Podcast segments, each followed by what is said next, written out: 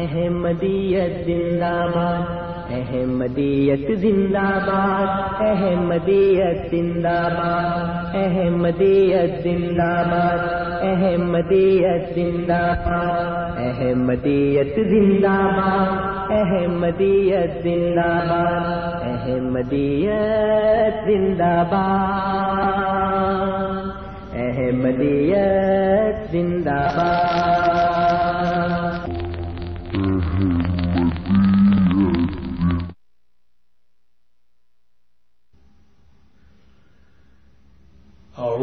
بالله من الشيطان الرجيم.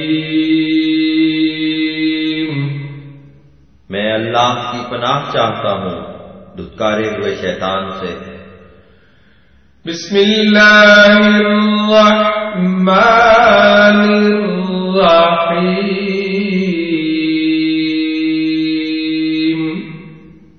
اللہ کے نام کے ساتھ جو بے انتہا رحم کرنے والا بن مانگے دینے والا اور بار بار رحم کرنے والا ہے۔ الحمد لله رب العالمين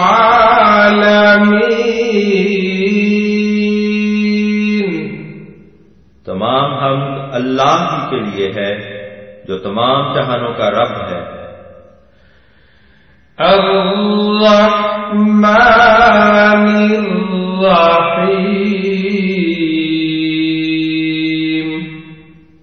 بے انتہا رحم کرنے والا بن مانگے دینے والا اور بار بار رحم کرنے والا ہے۔ مالك يوم الدين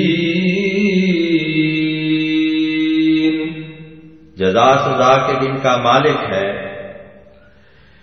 إياك نعبد وإياك نستعين۔ تیری ہم عبادت کرتے ہیں اور تجھی سے ہم مدد چاہتے ہیں۔ اهدنا الصراط المستقيم ہمیں سیدھے راستہ پر چلا۔ صراط الذين أنعمت عليهم غير المغضوب عليهم ولا الضالين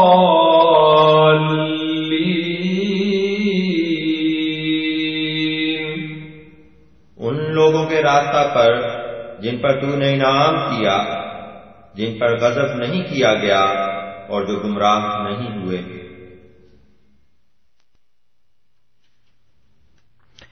بسم اللہ الرحمن الرحیم۔ السلام علیکم ورحمۃ اللہ وبرکاتہ۔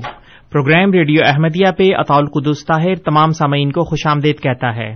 سامعین کرام آج اکتوبر کی سولہ تاریخ ہے۔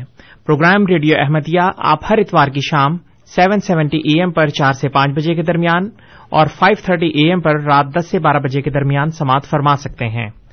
سامعین کرام ریڈیو احمدیہ کا مقصد ایک خوشگوار اور دوستانہ ماحول میں احمدیت یعنی حقیقی اسلام کی تعلیمات، قرآن کریم اور نبی کریم آخر الزماں حضرت محمد مصطفیٰ صلی اللہ علیہ وسلم کی احادیث مبارکہ کی روشنی میں اپنے سامعین کی خدمت میں پیش کرنا ہے۔ پروگرام کے دستور کے مطابق جماعت احمدیہ کے کوئی نمائندہ آپ کے سامنے کسی خاص موضوع پر ابتدائی کلمات پیش کرتے ہیں اور پھر آپ سامعین ان کلمات کے بارے میں بالخصوص یا اسلام احمدیت یا عالم اسلام کے بارے میں بالعموم پروگرام میں فون کر کے اپنے سوالات پیش کر سکتے ہیں اور ہمارے معزز مہمان ان سوالات کے جوابات دیتے ہیں۔ پروگرام میں سوالات کے لیے یا پروگرام میں شامل ہونے کے لیے آپ ہمارا فون نمبر نوٹ فرما لیں۔ Four one six, four one zero, six five two two. Four one six, four one zero, six five two two اور اگر آپ بذریعہ ای میل ہمیں اپنے سوالات بھیجنا چاہیں تو اس کے لیے ہمارا پتا ہے کیو اے یعنی question answers at Voice of Islam dot C A Q A یعنی question answers at Voice of Islam dot C A اور اگر آپ ہمارا یہ پروگرام انٹرنیٹ پہ سننا چاہیں تو اس کے لیے ہمارا پتا ہے W W W dot Voice of Islam dot C A W W W dot Voice of Islam dot C A اور اس ویب سائٹ پہ آپ ریڈیو احمدیہ کے گزشتہ تقریباً تین سالوں کے تمام پروگرام سن سکتے ہیں اور ڈاؤن لوڈ بھی کر سکتے ہیں۔ اور اب کچھ عرصے سے آپ ہمارا یہ پروگرام، تمام اسمارٹ فونز انکلوڈنگ بلیک بیری اور آئی فون، اس پہ بھی یہ پروگرام آپ لائیو سن سکتے ہیں۔ سامعین کرام، آج ہمارے ساتھ جماعت احمدیہ نارتھ امریکہ کے ایک پروفیسر جناب غلام مصباح بلوچ صاحب موجود ہیں۔ ہم آپ کو پروگرام میں خوش آمدید کہتے ہیں۔ مصباح صاحب السلام علیکم ورحمۃ اللہ وبرکاتہ۔ وعلیکم السلام ورحمۃ اللہ۔ سامعین کرام آج جماعت احمدیہ کینیڈا کے زیر اہتمام ایک یوم تبلیغ منایا جا رہا ہے۔ ہم پروگرام کا آغاز مصباح صاحب سے یہ پوچھ کر کریں گے کہ یہ یوم تبلیغ کیوں منایا جاتا ہے اور کس طرح جماعت احمدیہ یہ یوم مناتی ہے۔ اشهد ان لا اله الا الله وحده لا شريك له واشهد ان محمدا عبده ورسوله. اما بعد فاعوذ بالله من الشيطان الرجيم. بسم الله الرحمن الرحيم. ان الله وملائكته يصلون على النبي. يا أيها الذين آمنوا صلوا عليه وسلموا تسليما اللهم صل على محمد وعلى آل محمد وبارك وسلم إنك حميد مجيد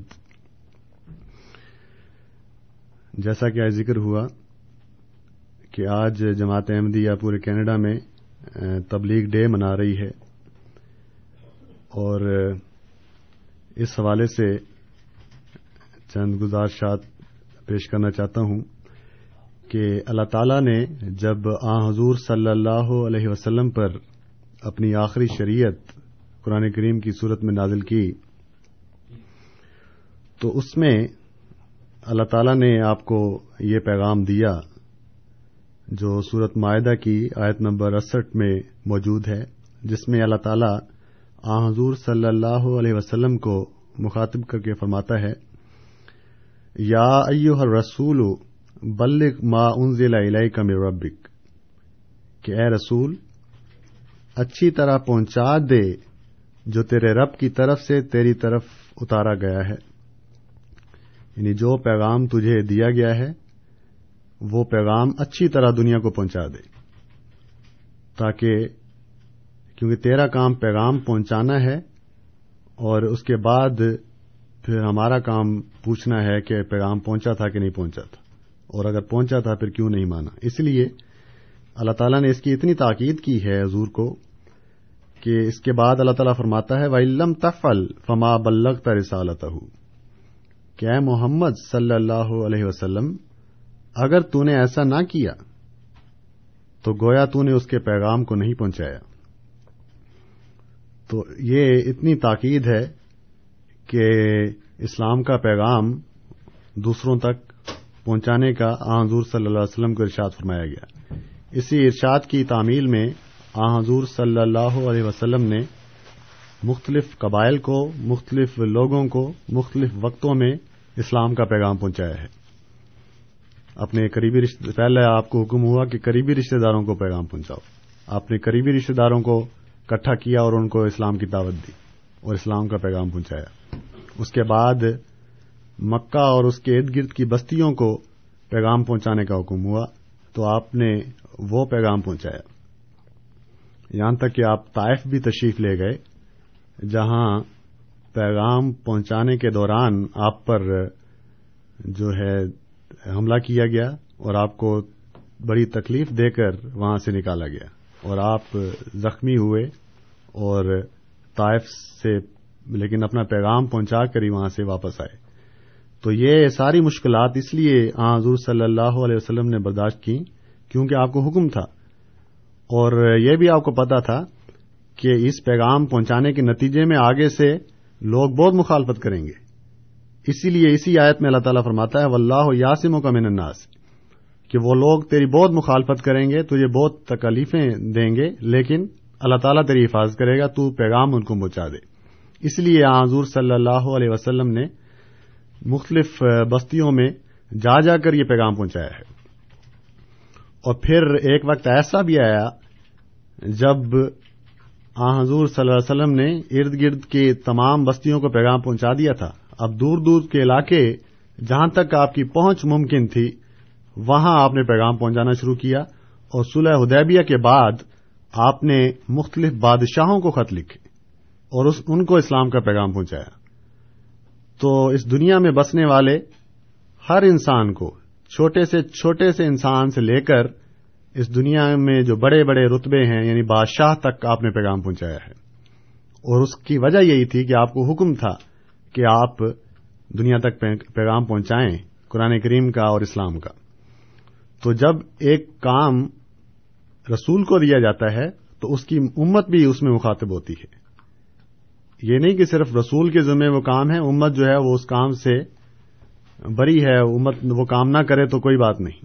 امت بھی اسی طرح ذمہ دار ہوتی ہے وہ کام کرنے کی، جو پیغام، جو حکم رسول کو دیا جاتا ہے۔ اس لیے یہ تبلیغ کا کام ایسا ہے، جو جس کی جب حضور صلی اللہ علیہ وسلم کو تاکید کی گئی ہے، وہاں ہر مسلمان کا یہ فرض ہے کہ وہ تبلیغ کرے۔ اور خاص طور پر آج کے زمانے میں اس کی بہت بڑی ضرورت ہے۔ کیونکہ مغرب میں جہاں ہم رہتے ہیں، یہاں جو اسلام کی تصویر کھینچی جاتی ہے، وہی تصویر دنیا کی ذہنوں میں بیٹھ رہی ہے۔ اور دنیا سمجھتی ہے، شاید یہی اسلام ہے۔ لیکن اسلام ہرگز وہ نہیں ہے جو میڈیا پر دکھایا جاتا ہے۔ اسلام کی تعلیم کہیں بڑھ کر حسین ہے، اس سے جو کہ پیش کی جاتی ہے۔ لیکن سوال یہ ہے کہ کیا وہ حسین تعلیم ان ذہنوں تک پہنچی ہے جن ذہنوں تک پہلے میڈیا نے اسلام کی تصویر بگاڑ کر پیش کر دی ہے؟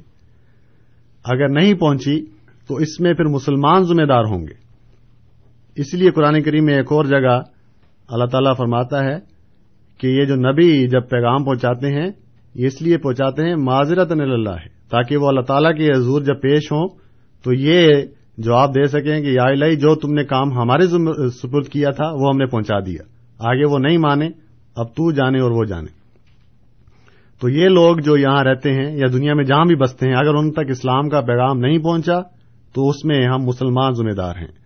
جب ہم اپنا پیغام پہنچا دیں گے ان کو، پھر ہماری ذمہ داری ختم، وہ جانے اور ان کا خدا جانے۔ اللہ تعالیٰ ان سے پوچھے گا۔ اس لیے اللہ تعالیٰ حضور کو یہ فرماتا ہے، انما علیہ کل بلاغ و علیہ الحساب. کہ اے محمد صلی اللہ علیہ وسلم، تیرا کام صرف پیغام پہنچا دینا ہے، پھر حساب لینا ہمارا کام ہے۔ تو یہ ذمہ داری جیسا کہ میں نے ذکر کیا ہر مسلمان کی ہے۔ اور اس دنیا میں جہاں رہ رہے ہیں، اس مغرب کے علاقوں میں، یہاں یہ ذمہ داری اور بھی بڑھ جاتی ہے۔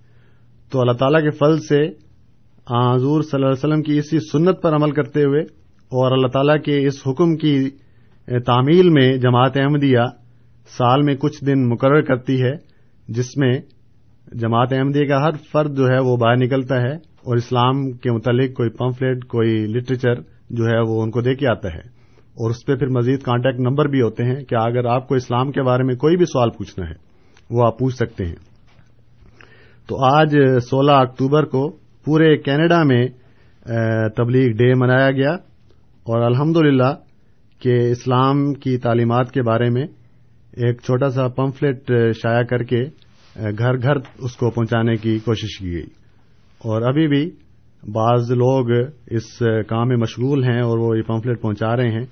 تو یہ جیسا کہ میں نے ذکر کیا کہ ایک چھوٹی سی کوشش ہے۔ اس کا یہ مطلب نہیں کہ صرف یہی کام ہے، سال میں ایک آدھ دفعہ ہو جاتا ہے اور ختم۔ یہ ایک رنگ ہے، ایک پہلو ہے اس پر عمل کرنے کا۔ اس کے علاوہ اور کئی پہلو ہیں، یہ جو ہم ریڈیو پروگرام کرتے ہیں، اس میں بھی یہی مقصد ہے کہ ہم اپنی جیب سے پیسہ خرچ کر کے یہ پیغام پہنچانے کی کوشش کرتے ہیں تاکہ اللہ تعالیٰ کے حضور ہم یہ کہہ سکیں کہ ہم نے اپنا پیغام یا الہی پہنچا دیا تھا۔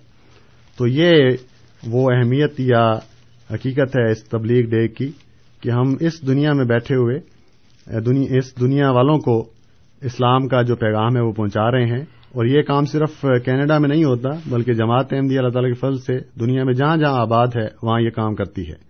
اور دنیا والوں کو، دوسرے مذاہب کو کھلی دعوت دیتی ہے کہ اگر آپ کے ذہن میں کوئی بھی سوال ہو اسلام کے بارے میں، وہ آپ ضرور پوچھیں، ان کا آپ کو جواب دیا جائے گا۔ تو ان کو جب جوابات دیے جاتے ہیں، تو الحمد ان کی بہت ہی تسلی ہوتی ہے اور وہ برملا یہ اظہار کرتے ہیں کہ یہ جواب جو ہے یہ اسلام کی جو یہ تعلیم ہے، اس کا ہمیں پہلے پتہ نہیں تھا۔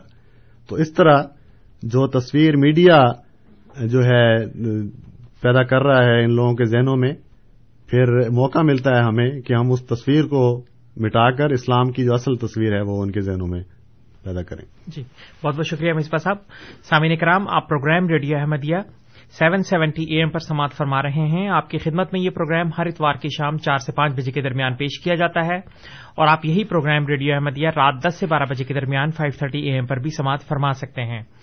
پروگرام میں شامل ہونے کے لیے آپ ہمارا فون نمبر نوٹ فرما لیں۔ اب ہماری تمام ٹیلی فون لائنز اوپن ہیں۔ Four one six, four one zero, six five two two, four one six, four one zero, six five two two. اور اگر آپ بذریعہ ای میل ہمیں اپنے سوالات بھیجنا چاہیں تو اس کے لیے ہمارا پتا ہے۔ کیو اے یعنی question answer at Voice of Islam dot C A آج ہمارے ساتھ جناب غلام مصباح بلوچ صاحب موجود ہیں. آپ جامعہ احمدیہ نارتھ امریکہ میں شعبہ تدریس سے وابستہ ہیں اور موضوع سخن ہے تبلیغ. یا فرض مصباح صاحب یہ تبلیغ فرض ہے یا واجب؟ اس میں جو آیت میں نے پڑھی صورت معاہدہ کی اس میں اللہ تعالیٰ فرماتا ہے یا رسول بلغ یعنی حکم ہے۔ جی. اس میں آپشن نہیں ہے۔ حکم دیا گیا ہے بلغ ما انزل علیہ کا کہ پیغام پہنچا دو جو کچھ بھی آپ کی طرف وہی کیا جاتا ہے۔ جی۔ تو یہ فرض ہے۔ اس لیے حضور صلی اللہ علیہ وسلم کو پتا تھا کہ طائف میں جاؤں گا تو وہ میرا ویلکم نہیں کریں گے۔ اور پھولوں کے ہار نہیں پہنائیں گے۔ یہ بڑا مشکل مرحلہ ہوتا ہے کیونکہ آگے مخالفت کا سامنا کرنا پڑتا ہے۔ اس لیکن حضور کو چونکہ حکم تھا اس لیے حضور گئے ہیں اور پیغام پہنچا کر واپس آئے ہیں۔ جی۔ اور اللہ تعالیٰ نے انہیں کوششوں میں برکت ڈالتے ہوئے پھر ان قوموں کو ہدایت دی ہے اور اسلام قبول کرنے کی توفیق دی ہے۔ جی بہت بہت شکریہ مصباح صاحب۔ مصباح صاحب صحابہ کرام کی زندگیوں سے ہمیں کچھ ایسے ایک یا دو ایمان افروز واقعات بتائیں جن سے یہ پتہ چلتا ہو کہ صحابہ کرام بھی تبلیغ کیا کرتے تھے اور اس کو فرض سمجھتے ہوئے اپنی زندگی کا۔ ٹھیک بات ہے۔ یہ جیسے میں عرض کی کہ رسول کو جو حکم دیتا ہے وہ پھر آگے پوری امت پر بھی چسپاں ہوتا ہے۔ اس لیے آ حضور صلی اللہ علیہ وسلم کے صحابہ نے یہ کام بہت ہی ہمت اور بہت ہی دعاؤں کے ساتھ یہ کیا ہے۔ چنانچہ عرب سے جو باہر پیغام پہنچا ہے اس میں بہت سے صحابہ کی قربانیاں ہیں۔ مثلا چائنا میں جو مسلمان رہتے ہیں۔ اس کے بارے میں روایات میں یہ ملتا ہے کہ وہاں حضور کے ایک دو ایک صحابی جو ہے وہ پہنچے ہیں۔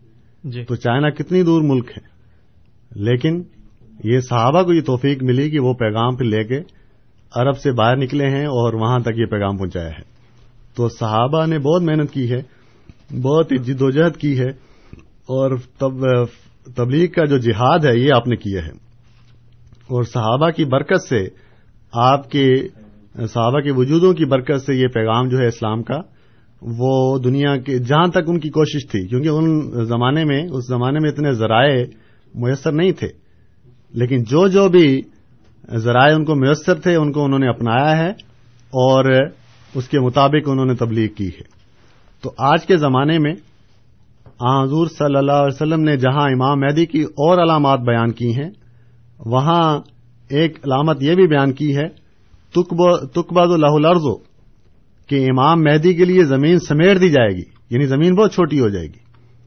یا ایج حدیث میں فرمایا والا یترا کنڈل کلاس و فلاح علیہ کہ آخری زمانے میں اونٹنیاں جو کہ سفر کے لیے ایک ذریعہ ہیں، یہ بیکار ہو جائیں گی۔ اونٹنیوں کو چھوڑ دیا جائے گا، اس پر سفر نہیں کیا جائے گا۔ کیوں؟ کیوں نہیں سفر کیا جائے گا؟ کیونکہ اس میں حضور صلی اللہ علیہ وسلم کی ایک پیشگوئی تھی کہ اس زمانے میں، آخری زمانے میں ایسی سواری نکل آئیں گی۔ ایسے ذرائع آ جائیں گے جن کی وجہ سے اونٹنیاں بیکار ہو جائیں گی۔ تو اونٹ جو عرب میں سواری کے لیے سب سے بہترین جانور سمجھا جاتا تھا۔ اس کے متعلق یہ پیشگوئی تھی، ایک زمانہ آئے گا، یہ بیکار ہو جائے گا۔ تو یہ زمانہ وہی زمانہ جس میں ہم ہم موجود ہیں۔ کیونکہ اس زمانے میں اللہ تعالی نے ایسی دیگر سواریاں پیدا کر دی ہیں اور اس زمانے میں ایسی دوسرے ذرائع کمیونیکیشنز کے نکل آئے ہیں، جس کی وجہ سے زمین بہت ہی چھوٹی ہو کر رہ گئی ہے۔ تو ایک طرف جب انسان اس دنیا کے نقشے کو دیکھتا ہے آج کے زمانے میں اور حضور صلی اللہ علیہ وسلم کی احادیث کو دیکھتا ہے۔ تو حیران ہوتا ہے کہ کس طرح اللہ تعالیٰ کے نبی نے پندرہ سو سال پہلے وہ بات بتا دی جو کسی کے ذہن میں آ بھی نہیں سکتی تھی کہ زمین چھوٹی ہو جائے گی۔ زمین تو اتنی ہے لیکن مراد یہ تھی کہ آپس میں ایسے ذرائع نکل آ جائیں گے کہ مشرق اور مغرب کے رابطے چند لمحوں میں ہو جائیں گے۔ اور یہ زمانہ جو ہے، آج کے زمانے میں موجود ہے اور اللہ تعالیٰ کے فضل سے جماعت احمدیہ ہر اس ذریعے کو جو ان کے ممکن ممکنات میں سے ہے، ان کے بس میں ہے، اس کو اپناتے ہوئے اسلام کا پیغام دنیا تک پہنچاتی ہے۔ جی بہت بہت شکریہ مصباح صاحب۔ ہمارے ساتھ دو ٹیلی فون کالرز ہیں، لیکن اس سے پہلے ہم جاوید صاحب کے بعض ریمارکس ہیں پروگرام کے بارے میں۔ وہ ہم پہلے سامعین سے شیئر کرنا چاہتے ہیں۔ جاوید صاحب نے پروگرام میں فون کر کے فرمایا ہے کہ جب سے مسلمانوں نے تبلیغ چھوڑ دی ہے، اس وقت سے مسلمانوں کے حالات خراب ہو گئے ہیں۔ آپ اس پہ اگر کچھ کمنٹ کرنا چاہیں۔ اس میں جب تبلیغ آپ جب حکم ہے، اس میں ایک مسلمان کی تربیت کا بھی پہلو ہے اور آگے غیر مسلم تک پیغام پہنچانے کا پہلو ہے۔ لازمی بات ہے، اگر میں غیر مسلم کو یہ پیغام دیتا ہوں کہ اسلام جو ہے وہ بھلائی کا مذہب ہے، امن کا مذہب ہے، دوسروں سے حسن سلوک کرنے کا مذہب ہے، نمازیں پڑھنے کا حکم دیتا ہے اور اگر خود میں اس پر عمل نہ کروں تو اس کا مطلب میرے پیغام کا کوئی اثر نہیں ہوگا۔ تو یہ تبلیغ کا فرض جو ہے یہ مسلمان کو حقیقی طور پر مسلمان بناتا ہے۔ جی۔ جب مجھے یہ ذہن میں ہو کہ میں نے کسی غیر مسلم کو جا کر یہ قائل کرنا ہے کہ اسلام امن کا مذہب ہے اور دوسرے کو تکلیف پہنچانے کا سے روکتا ہے اور اگر یہ پیغام پہنچا کر میں کسی اور کو تکلیف پہنچا رہا ہوں اور وہ شخص جس کو میں نے پیغام پہنچایا وہ دیکھ لے تو وہ کہے گا یہ اچھا اسلام ہے جو مجھے کہہ رہا تھا خود عمل نہیں کر رہا۔ جی۔ تو اس سے میرا جو پوائنٹ میرا جو میرا جو مقام ہے اس کی نظروں میں گر جائے گا۔ اس لیے یہ بات پہنچانا مجھے اس بات کا ذمہ دار ٹھہراتا ہے کہ میں خود بھی اس پر عمل کروں۔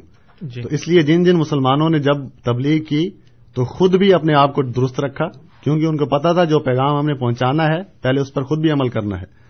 تو اس وجہ سے وہ کامیابیاں ان کو نصیب ہوئیں۔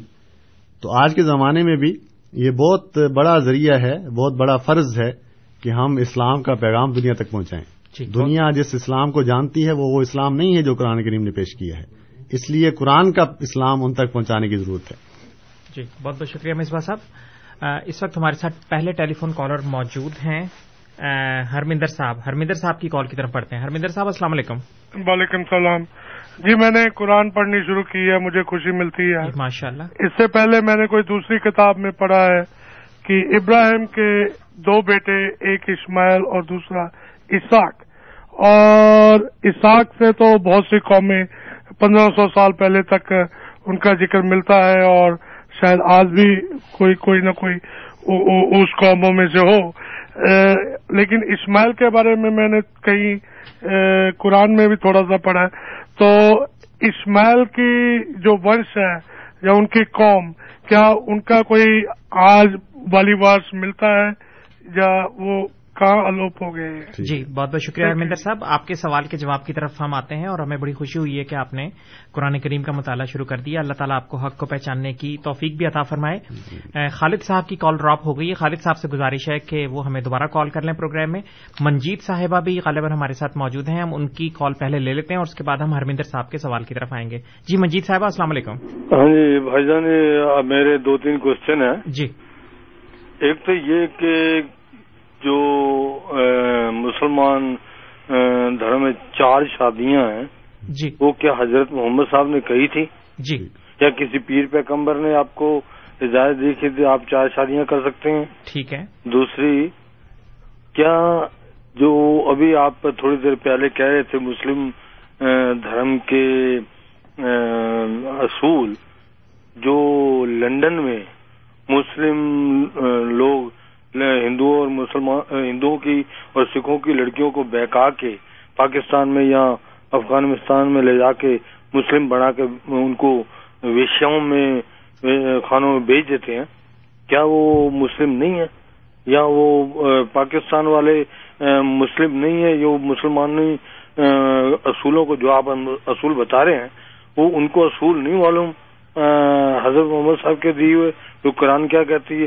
انہوں نے شرح وہاں پہ لوگوں کو بھڑکا کے میٹنگیں اوپن میٹنگیں کر کے جہاد کے نام پہ نوجوان طبقے کو یہ کہتے ہیں کہ جو بھی ہندو اور مسلمان کی لڑکی کو بہکا کے لائے گا اس کو اس میں حوریں ملیں گی ان کو۔ جی منجیت صاحب بہت بہت شکریہ آپ کی کال کا۔ آپ کے پہلے سوال کا تو جواب ضرور انشاءاللہ دیا جائے گا ابھی۔ لیکن دوسرے سوال کا جو آپ کا کنسرن ہے وہ بھی ہم اس وقت آپ کے سامنے پیش کریں گے اور وہ ضرور اس کا جواب دیں گے۔ اب پہلے ہم ہرمندر صاحب کے سوال کی طرف آتے ہیں۔ وہ حضرت اسحاق کے بارے میں پتا کرنا چاہتے ہیں کہ ان کا کوئی نام لیوا موجود ہے۔ یہ دیکھیں کتنا بڑا اثر ہے کہ ہمارے ہرمندر صاحب جو ہیں حضرت ابراہیم علیہ السلام کے دو بیٹے تھے اسحاق اور اسماعیل علیہ السلام۔ اسحاق کے متعلق دونوں نبیوں کا جب ہم مطالعہ کریں بائبل میں تو دونوں نبیوں کے متعلق وہاں پیشگوئیاں موجود ہیں تو رات میں۔ تو حضرت اسحاق علیہ السلام کے متعلق یہ ایک گھرانہ تھا اور حضرت اسماعیل علیہ السلام یہ ایک گھرانہ تھا۔ حضرت اسحاق علیہ السلام کے بیٹے تھے حضرت یعقوب علیہ السلام جو نبی ہوئے۔ پھر حضرت یعقوب علیہ السلام کے آگے بیٹے تھے حضرت یوسف علیہ السلام جو خود نبی ہوئے۔ تو یہ ایک ہی خاندان میں، ایک ہی گھر میں چار، جو لڑی ہیں وہ نبی بنے ہیں۔ تو یہ وعدہ ان سے تھا اور اس خاندان سے یہ جو یہود ہیں یا عیسائی ہیں، یہ اسی لڑی سے ہیں۔ یعنی بنی اسرائیل ان کو قرآن کریم نے کہا ہے آگے جا کے۔ تو یہ بنی اسرائیل جو ہے، یہ اس میں یہ نبوت چلی ہے اور اس میں یہ برکتوں کا سلسلہ رہا ہے بہت لمبے عرصے تک۔ تو نام لیوا جو آپ نے پوچھا ہے، تو اس میں یہی عیسائی لوگ اور یہودی لوگ، یہ اسی لڑی سے ہیں۔ لیکن اس میں یہ بھی پیشگوئی تھی یعنی تو رات میں تو رات کی کتاب استثناء، جو بائبل کی کتاب ہے ڈیوٹرانومی اس میں یہ لکھا ہے کہ موسا علیہ السلام کو اللہ تعالیٰ نے یہ فرمایا کہ میں تیری ہی مانند یعنی تیری ہی طرح کا ایک نبی تیرے بھائیوں میں مبوس کروں گا۔ اب تیرے بھائیوں سے کون مراد ہے یعنی ایک تو بنی بنی اسرائیل تھے، جو حضرت اسحاق علیہ السلام کی نسل ہیں۔ تو حضرت اسحاق کے بھائی کون تھے؟ حضرت اسماعیل علیہ السلام۔ تو یہ پیشگوئی تو رات میں موجود ہے کہ اللہ تعالیٰ نے موسا علیہ السلام کو یہ کہا کہ میں تیری ہی طرح تیرے بھائیوں میں ایک نبی برپا کروں گا۔ تو جب تو یہ تو سوال ہو گیا، جواب ہو گیا کہ اسحاق علیہ السلام کے نام لیوا، یہ یہودی اور عیسائی ہیں۔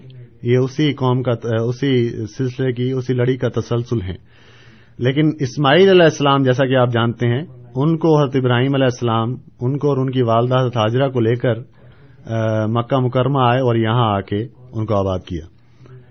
تو بنی، جب آپ تورات کا مطالعہ کریں گے، تو تورات میں جہاں حضرت اسحاق علیہ السلام کے متعلق، ان کے گھرانے کے متعلق پیشگوئیاں ہیں، وہیں حضرت حاجرہ علیہ السلام اور ان کی اولاد کے متعلق بھی پیشگوئیاں موجود ہیں۔ حضرت حاجرہ کے متعلق بھی اللہ تعالیٰ نے یہ فرمایا ہوا ہے کہ میں اس گھر کو بھی برکت سے بھر دوں گا۔ اس گھر میں بھی بہت برکت ہوگی۔ اب سوال یہ ہے کہ جب یہ پیشگوئیاں تو رات میں اللہ تعالیٰ نے کی کہ حاجرہ یعنی اسماعیل علیہ السلام کے گھرانے کو بھی میں برکت سے بھروں گا، وہ برکتیں کہاں ہیں؟ کس زمانے میں آئیں؟ تو وہ لوگ جو تورات میں ایمان رکھتے ہیں یہودی اور عیسائی، ان کے پاس اس کا کوئی جواب نہیں ہے۔ کیوں؟ کیونکہ جو برکت اس گھرانے میں آئی، وہ برکت اس برکت کو انہوں نے مانا نہیں ہے۔ حضرت محمد مصطفیٰ صلی اللہ علیہ وسلم، حضرت اسماعیل علیہ السلام کی نسل سے ہی ہیں۔ تو وہ برکت جو ہے، وہ حضور صلی اللہ علیہ وسلم کی ذات کے ذریعے ظاہر ہوئی ہے۔ تو یہ، تو ایک وقت تھا کہ نبوت یا یہ جو اللہ تعالیٰ کا پیغام ہے، یہ بنی اسرائیل کے ذریعے چلتا رہا۔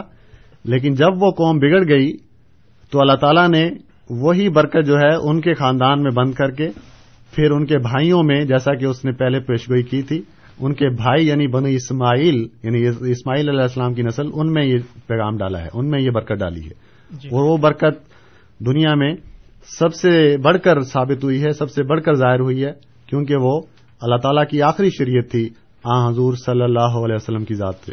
تو یہ جو آپ کا سوال تھا کہ ان کے نام لیوا کون ہیں؟ ان کے نام لیوا یہی ہیں بنی اسرائیل سے ہیں یہود و نصارہ اور بنی اسماعیل جو ہیں وہ اس میں یعنی اسماعیل علیہ السلام کی اولاد میں آ حضور صلی اللہ علیہ وسلم تھے اور آگے پھر جو سلسلہ اسلام کا چلا ہے وہ انہی سے ہے۔ جی بہت بہت شکریہ مصباح صاحب۔ سامعین کرام، آپ programme Radio Ahmadiyya seven seventy M پر سماعت فرما رہے ہیں۔ آپ کی خدمت میں یہ پروگرام ہر اتوار کی شام چار سے پانچ بجے کے درمیان پیش کیا جاتا ہے۔ پروگرام میں شامل ہونے کے لیے آپ ہمارا فون نمبر ایک مرتبہ پھر نوٹ فرما لیں۔ Four one six four one zero six five two two four one six four one zero six five two two اور اب ہم منجیت صاحب کے سوالات کی طرف بڑھتے ہیں مصباح صاحب۔ ان کے دو سوالات ہیں اگر آپ مختصرا ان کے جواب دے دیں کہ اسلام میں چار شادیوں کی اجازت کس نے دی ہے اور وہ کیا حالات تھے کہ جن میں اجازت دی گئی۔ اور دوسرا سوال ان کا یہ ہے کہ بعض مسلمان جو بعض غلط قسم کی حرکتیں کرتے ہیں تو ان کو کسی بھی طرح اسلام پہ تو چشمانی کیا جا سکتا اگر آپ اس کی بھی وضاحت کر دیں۔ بالکل ٹھیک ہے، یہ چار شادیوں کا سوال ہے۔ اس میں پہلی وضاحت تو یہ ہے کہ جب آپ اسلام کی بات کرتے ہیں تو آپ کے ذہن میں اسلام سے پہلے جو مذاہب ہیں، ان کی تعلیم ہونی چاہیے۔ اسلام نے جو اجازت دی ہے، اجازت نہیں دی، بلکہ اسلام سے پہلے جو حد بندی موجود نہیں تھی، اسلام نے اس کی آگے حد بندی کی ہے۔ اسلام سے پہلے عیسائیت، یہود میں عیسائیت بھی اسی کا تسلسل ہے۔ بائبل میں کوئی حد بندی نہیں تھی۔ بائبل میں کوئی حد بندی نہیں تھی جو شخص جتنی مرضی چاہے شادیاں کر سکتا تھا۔ چنانچہ حضرت ابراہیم علیہ السلام کا جیسا کہ ابھی میں نے ذکر کیا، بائبل میں ان کی تین شادیاں ثابت ہیں۔ حضرت حاجرہ ان کی بیوی تھی اور حضرت اسحاق علیہ السلام کی والدہ اور تھیں اور ایک اسی طرح اور لونڈی تھی جن کے ساتھ حضرت ابراہیم کی شادی ہوئی ہے۔ تو تین بیویاں حضرت ابراہیم علیہ السلام کی طور سے ثابت ہیں۔ پھر حضرت داؤد علیہ السلام، وہ بھی بنی اسرائیل میں نبی تھے، ان کے متعلق بائبل کہتی ہے ان کی ننانوے شادیاں تھیں۔ تو یہ سوال صرف اسلام پر ڈال دینا کہ اسلام ہی ایسا مذہب ہے جو ایک سے زیادہ شادیوں کی اجازت دیتا ہے، باقی نہیں دیتے، یہ بالکل غلط ہے۔ اسلام سے پہلے جتنے بھی مذہب ہیں، ان کے، اس میں جو بھی اس میں کوئی حد بندی نہیں تھی۔ لیکن جب اسلام آیا، تو اسلام نے کہا کہ پہلے جو اس کی حد بندی نہیں تھی اور جتنی مرضی چاہے شادیاں کر لیتا تھا شخص، اسلام نے آ کے اس کی حد بندی کی اور کہا کہ چار سے زیادہ آپ شادیاں نہیں کر سکتے۔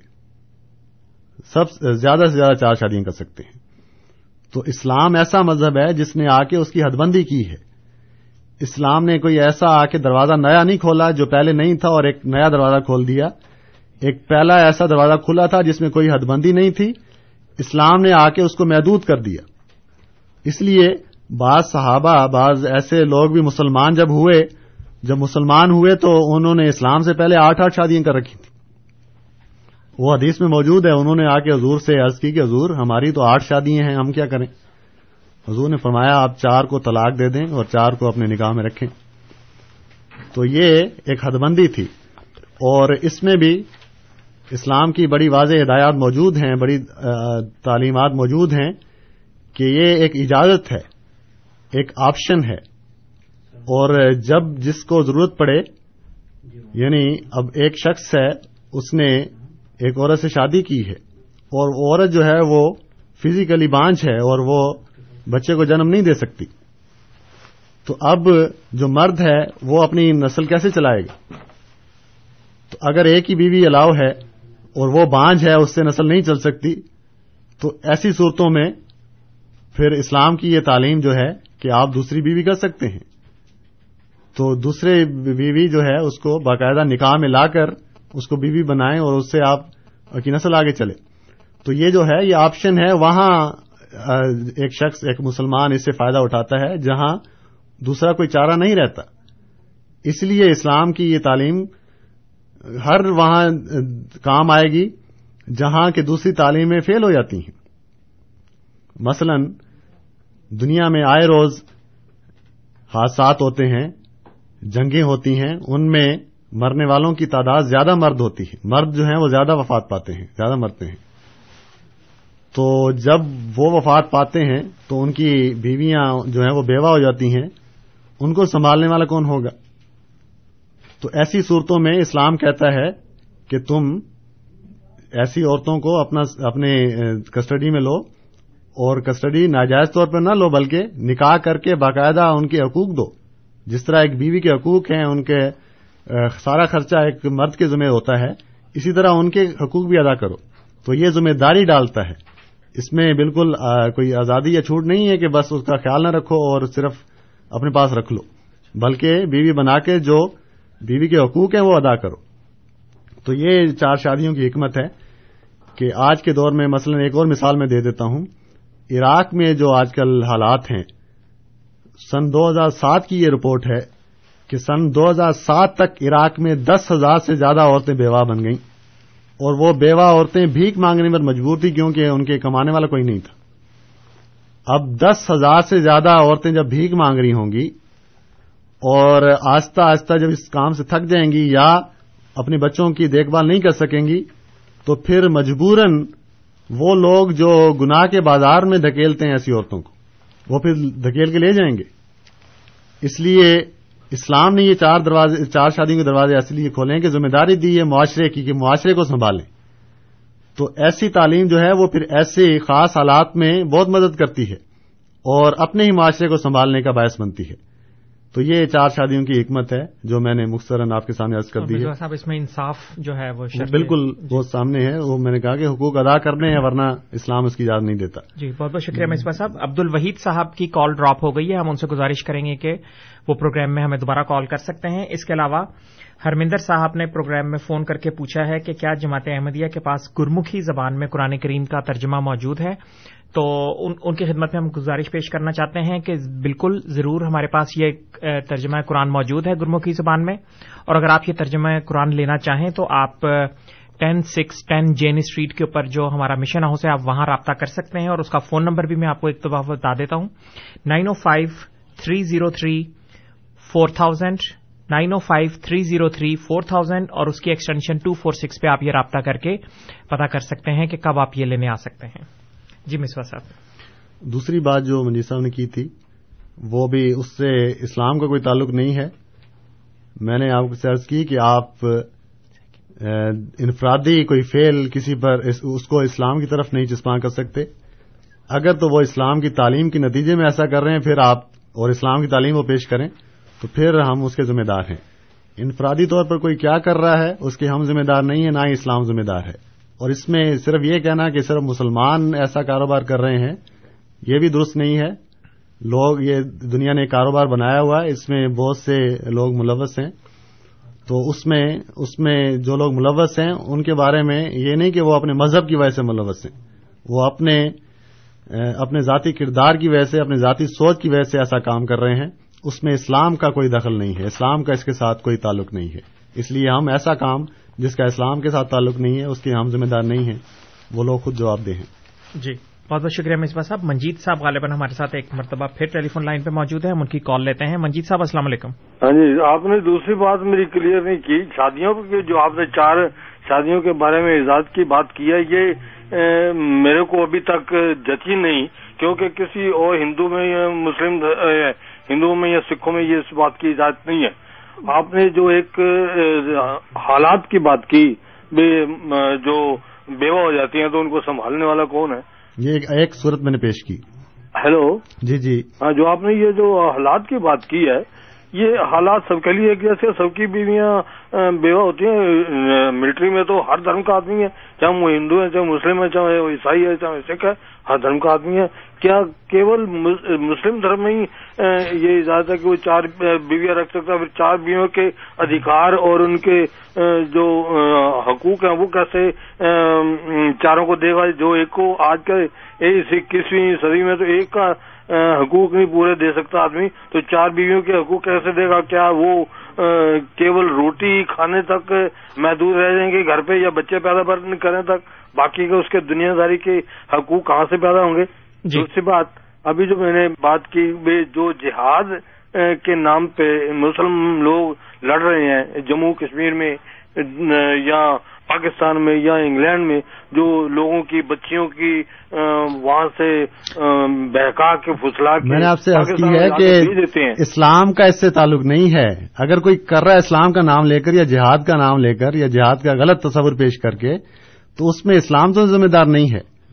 اس لیے اس کو آپ اسلام کو الزام نہیں ٹھہرا سکتے۔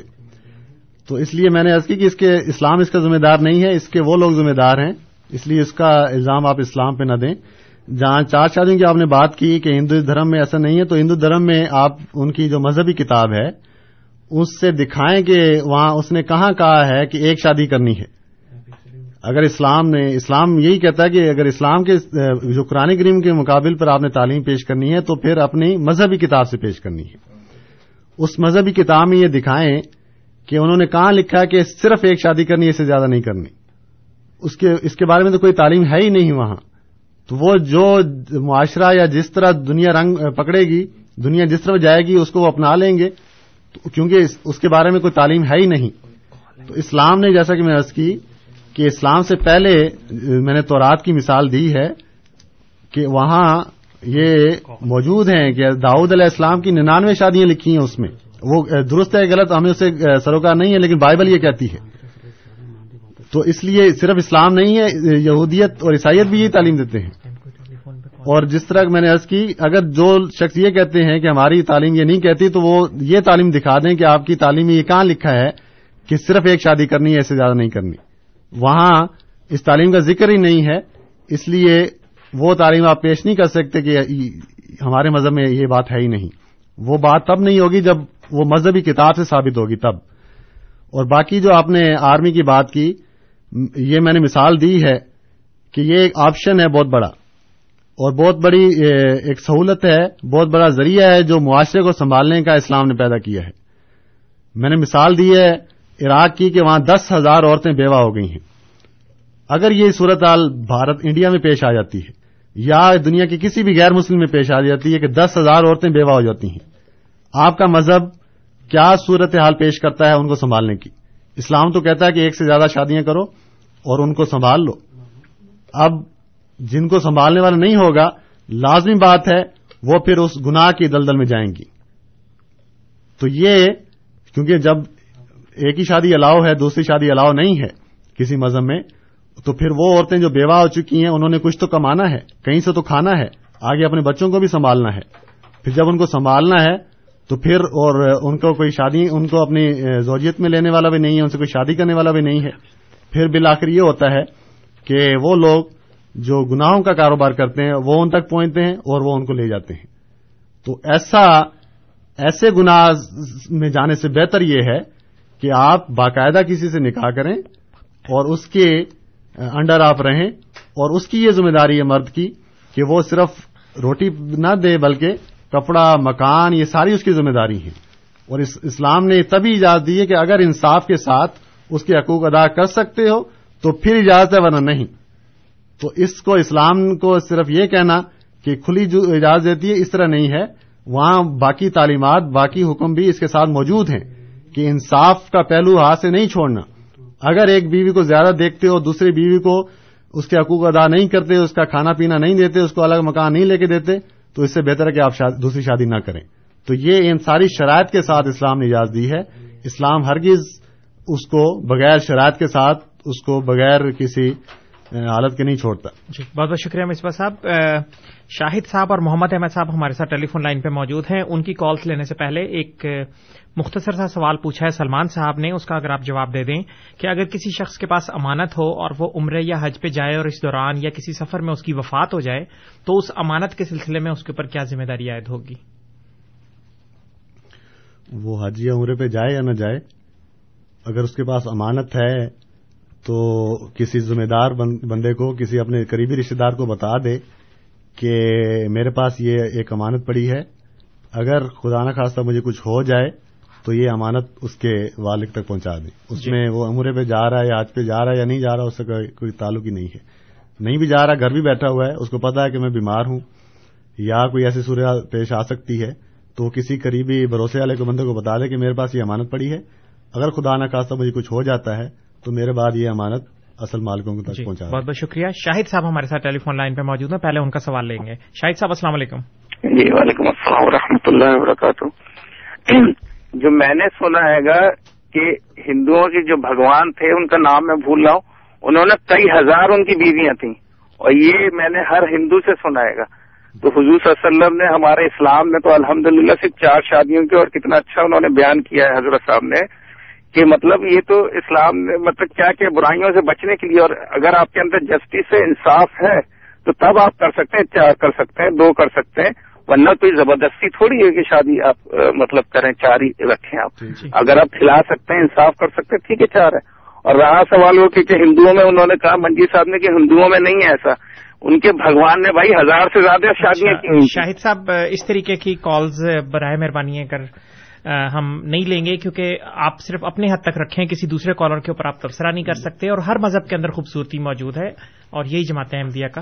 جی اس میں میں نے بتا دیا کہ جماعت احمدیہ یہ بات کہتی ہے کہ جب آپ کسی اسلام کی مذہبی کتاب کے بارے میں سوال کرتے ہیں تو وہی بات آپ اپنی مذہبی کتاب سے دکھا دیں کہ یہ اصل تعلیم اس طرح ہونی چاہیے۔ تو چار شادیوں کی اسلام نے اجازت دی ہے آپ اپنی مذہبی کتاب سے، جو ہندوؤں کی مذہبی کتاب ہے، اس میں دکھا دیں کہ ایک سے زیادہ شادی نہیں کرنی منع ہے، تو پھر ہم کہیں۔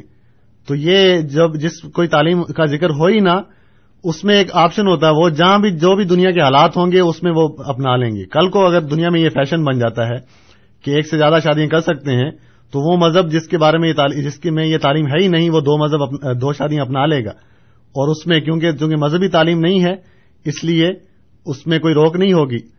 تو یہ اسلام نے میں نے کہا کہ یہ حد بندی کی ہے۔ اسلام سے پہلے جو مذہب تھے، اس میں کوئی حد بندی نہیں تھی۔ اسلام نے آ کے اس کو محدود کر دیا ہے۔ اس لیے بعض صحابہ کی چار سے زیادہ بیویاں موجود تھیں۔ انہوں نے حضور سے عرض کی حضور نے فرمایا کہ باقیوں کو طلاق دینی پڑے گی۔ تو یہ حد بندی ہے اور اس کی بھی وہ شرائط ہیں۔ اگر کوئی شرائط پر پورا نہیں اترتا، اس کو پورا نہیں کرتا، تو اس کا کوئی حق نہیں ہے کہ وہ اسلام کی اس تعلیم کو جو ہے خراب کرے۔ جی شکریہ مصباح صاحب۔ محمد احمد صاحب ہمارے ساتھ موجود ہیں۔ ان کے سوال کی طرف بڑھتے ہیں۔ محمد احمد صاحب السلام علیکم۔ السلام جناب۔ وعلیکم السلام۔ ہاں دیکھیے بات دراصل یہ ہے ہندوازم ایک دنیا کا بڑا خوبصورت مذہب ہے۔ اور دوسری چیز یہ ہے کہ کشن جی کے سو بیویاں تھے۔ اور رام چندر جی کے جو والد تھے دشرت ان کی تین بیویاں تھیں۔ اور ہندوازم میں کبھی بھی شادیوں پہ حد مقرر نہیں کی گئی ہے۔ ہندوازم میں پہلے شادیاں لوگ زیادہ کرتے تھے۔ مگر جب 1948 جب ہندو کانسٹیٹیوشن ایکٹ بنا اس وقت اس کو محدود کر دیا گیا کہ ایک سے زیادہ ہندو دھرم میں شادی نہیں کر سکتی۔ یہ مذہبی حکم نہیں ہے یہ بلکہ یہ گورنمنٹ آف انڈیا کا حکم ہے ہندوازم پہ۔ ٹھیک ہے۔ جی۔ بہت بہت شکریہ محمد احمد صاحب وضاحت کا۔ گرمیل صاحب بھی ہمارے ساتھ موجود ہیں۔ ان کے سوال کی طرف بڑھیں گے۔ گرمیل صاحب السلام علیکم۔ وعلیکم السلام۔ میرا نام گرمیل سنگھ ہے۔ میں اپنے مذہب کی بات کروں، ہمارے سکھوں میں چھویں گرو گرو ہر گرو صاحب نے چھ شادیاں کی تھی۔ اور دسویں گرو گرو گوبند سنگھ جی نے جو کہ انہی کے پوتے تھے، انہوں نے دو شادیاں کی تھی۔ اور یہ بات کہنا غلط ہے کہ ایک شادی ہے، نہیں۔ گرو نانک صاحب نے کہہ دیا تھا کہ آپ دوسری، آپ جو پتنی، جو وائف وہ بدوا ہو جاتی ہے، یا وڈو ہو جاتی ہے۔ اور دوسری شادی کروا سکتی ہے میں اتنا ہی کہنا چاہتا ہوں۔ جی بہت بہت شکریہ گرمیل صاحب اور محمد احمد صاحب آپ دونوں نے وضاحت کی۔ مصباح صاحب کوئی ہمارے پاس کالر نہیں ہے اگر آپ ان سوالات پہ مزید تبصرہ کرنا چاہیں۔ بالکل ٹھیک ہے جب تاریخ کا مطالعہ کر رہے ہیں تو وہاں پھر ایسی مثالیں سامنے آئیں گی۔ اس لیے میں نے کہا کہ یہ جو ہر زمانہ جو ہے اس میں چونکہ پچھلی تاریخ یاد نہیں ہوتی اور پچھلا پیچھے لوگ کیا کیا عمل کرتے رہے اس میں وہ سامنے نہیں ہوتا، اس لیے لوگ بات کر دیتے ہیں۔ یہ ابھی مثالیں انہوں نے پیش کر دی ہیں۔ اور یہ بالکل درست بات ہے کہ یہ جو اولیاء اللہ ہوتے ہیں، اللہ تعالیٰ کے برگزیدہ بندے ہوتے ہیں، ان کا مقصد یہ ہوتا ہے کہ وہ اگر ایک سے زیادہ شادیاں نوزب اللہ اس سے ہرگز یہ مطلب نہیں کہ وہ کوئی عیاشی کا سامان ہے، اس میں ایک ذمہ داری ہوتی ہے۔ وہ لوگ جو عیاش پسند ہوتے ہیں، وہ کبھی بھی نکاح کر کے ایسا کام نہیں کرتے۔ وہ تو پھر ان کے لیے وہ گناہوں کے دروازے کھلے ہیں اس طرف چلے جاتے ہیں۔ لیکن جو نکاح کر کے اپنے بیویوں کو اپنے پاس رکھتے ہیں، وہ ایک ذمہ داری کا کام ہوتا ہے۔ اور وہ ذمہ داریاں جو مرد کے سپرد ہیں عورتوں کی، وہ ساری بجا لانی ان کے ذمہ ہوتی ہیں۔ اور یہی جو ہے دنیا میں بڑے بڑے لوگوں نے اپنے وقتوں میں جو کیا ہے، تو یہ ایک ایسا کام تھا جو انہوں نے اپنے معاشرے کو سبق دیا ہے۔ ہاں حضور صلی اللہ علیہ وسلم کی بھی جو شادیاں تھیں، آپ کی ایک بیوی جو تھی وہ کماری تھی، باقی سب بیوائیں تھیں۔ آپ نے سب بیواؤں کو سنبھالا ہے۔ تو یہ ایک ایسا جو مسئلہ ہے، اس کو صرف اسلام پر نہیں لگانا چاہیے۔ ہر مذہب میں اس کی مثالیں موجود ہیں اور میں نے بتا دیا ہے کہ اسلام سے پہلے اسلام نے خاص طور پر آ کے اس کی حد بندی کی ہے۔ جی بہت بہت شکریہ مصباح صاحب۔ ہمارے ساتھ منجیت صاحب موجود ہیں۔ منجیت صاحب کے سوال کی طرف بڑھتے ہیں۔ منجیت صاحب السلام علیکم۔ ہاں جی ابھی بھائی صاحب ایک آپ کو بول کے گئے وہ غلط بول کے گئے ہیں۔ جب منجیت صاحب آپ پلیز اپنا سوال اگر پیش کریں۔ جب تک اتہاس نہ پڑا ہو آ کے ایئر پہ کوئی ایسی بات نہیں کرنی چاہیے جس کو عام پبلک سنے۔ میں بھائی صاحب سے کہہ دینا چاہتا ہوں کہ سکھ دھرم میں گرو نے کیول ایک شادی کی ہے۔ ایک جوت دو مورتی۔ گربانی میں لکھا جی، ہے بہت بہت ایک- شکریہ۔ ایک شادی کی ہے گرو ہرگوبند صاحب نے ایک شادی کی ہے۔ گرو گوبند سنگھ جی نے ایک ہی شادی کی ہے دوسری شادی نہیں کی۔ جو دوسری ہے وہ سیوادار لوگوں کی قسم جو ہم نے بھی ہم نے لڑکی کی شادی دوسری جگہ نہیں کرنی اتہاس کو پڑھیں۔ جو شادی ہوتی ہے وہ ایک دو آتماؤں کو میلن ہوتا ہے۔ وہ اس کو کہتے ہیں شادی جس کے بارے میں گروانی میں لکھا ہے ایک جوت دوئی مورتی۔ جی تانپر کہی ہے سوئے۔ جی۔ یہ تانپر کہیے کا مطلب ہے پتی پتنی۔ جی بہت بہت شکریہ مجید صاحب۔ آپ کی وضاحت بھی ہم تک پہنچ گئی گرمیل سنگھ صاحب کی بھی پہنچ گئی محمد احمد صاحب کی بھی اور اسی طریقے سے شاہد صاحب کی بھی۔ تو اب اس موضوع کو مطلب مزید ہم کوشش کریں گے کہ ڈسکس نہ ہو کیونکہ آج کا رمیش صاحب بھی ہمارے ساتھ موجود ہیں۔ رمیش صاحب کی بھی کال لے لیں یہ غالباً آج کے ہمارے آخری کالر ہوں گے۔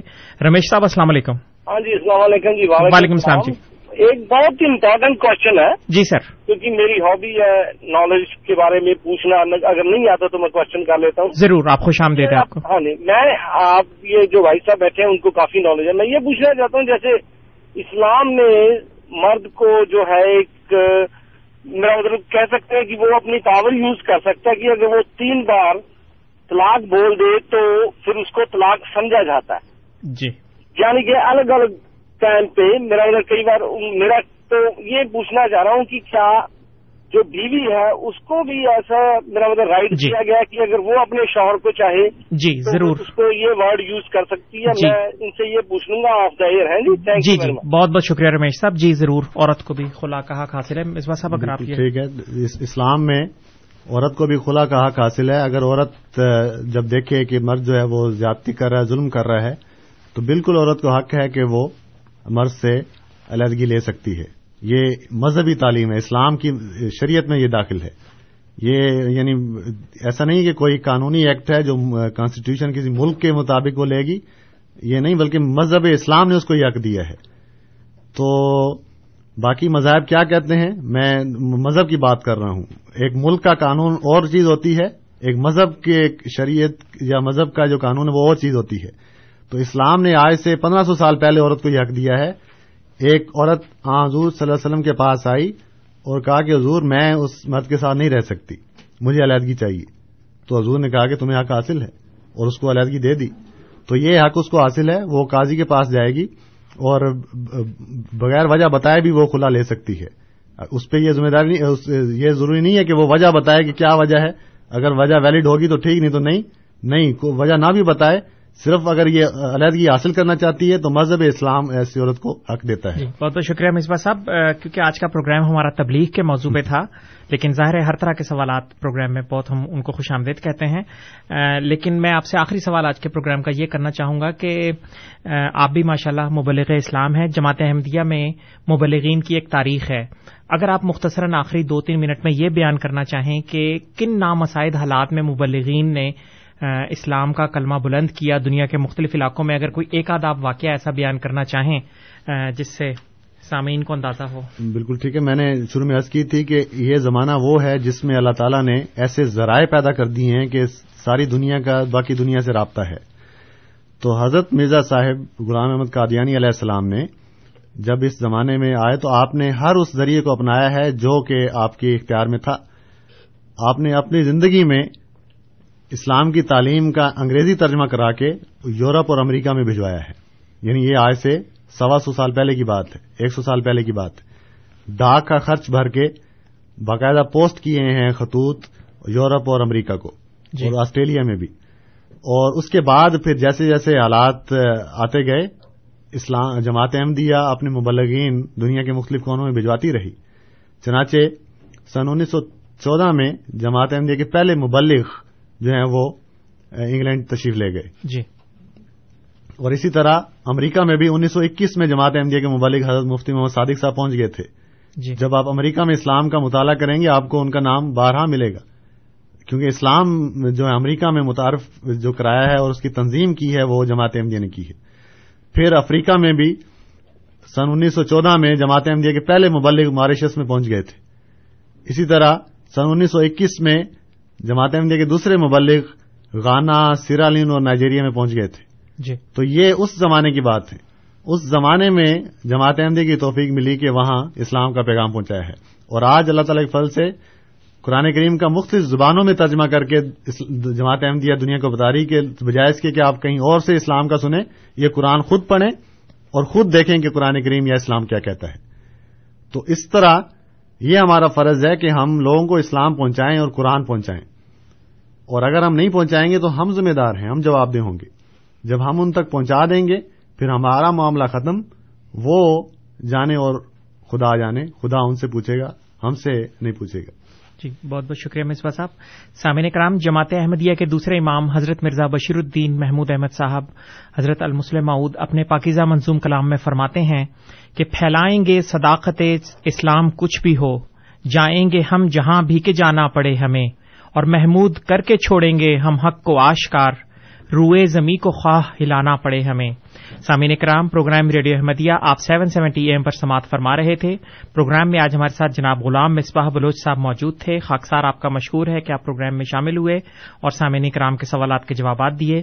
کنٹرول پینل پہ آج ہمیں انیس احمد صاحب اور منظور احمد صاحب کی تکنیکی خدمات حاصل رہیں۔ خاکسار ان دونوں حضرات کا بھی مشکور ہے۔ اس کے علاوہ تمام سامعین کرام کا بھی مشکور ہے جو پروگرام کو سنتے ہیں اور اس میں کسی نہ کسی رنگ میں شامل ہوتے ہیں۔ رات دس سے بارہ کے درمیان فائیو تھرٹی اے ایم پر آپ سے انشاءاللہ پھر ملاقات ہوگی۔ تب تک کے لیے اطاول قدوس طاہر کو اجازت دیجیے۔ خدا تعالی ہم سب کا حامی و ناصر ہو۔ آمین۔ السلام علیکم ورحمۃ اللہ وبرکاتہ۔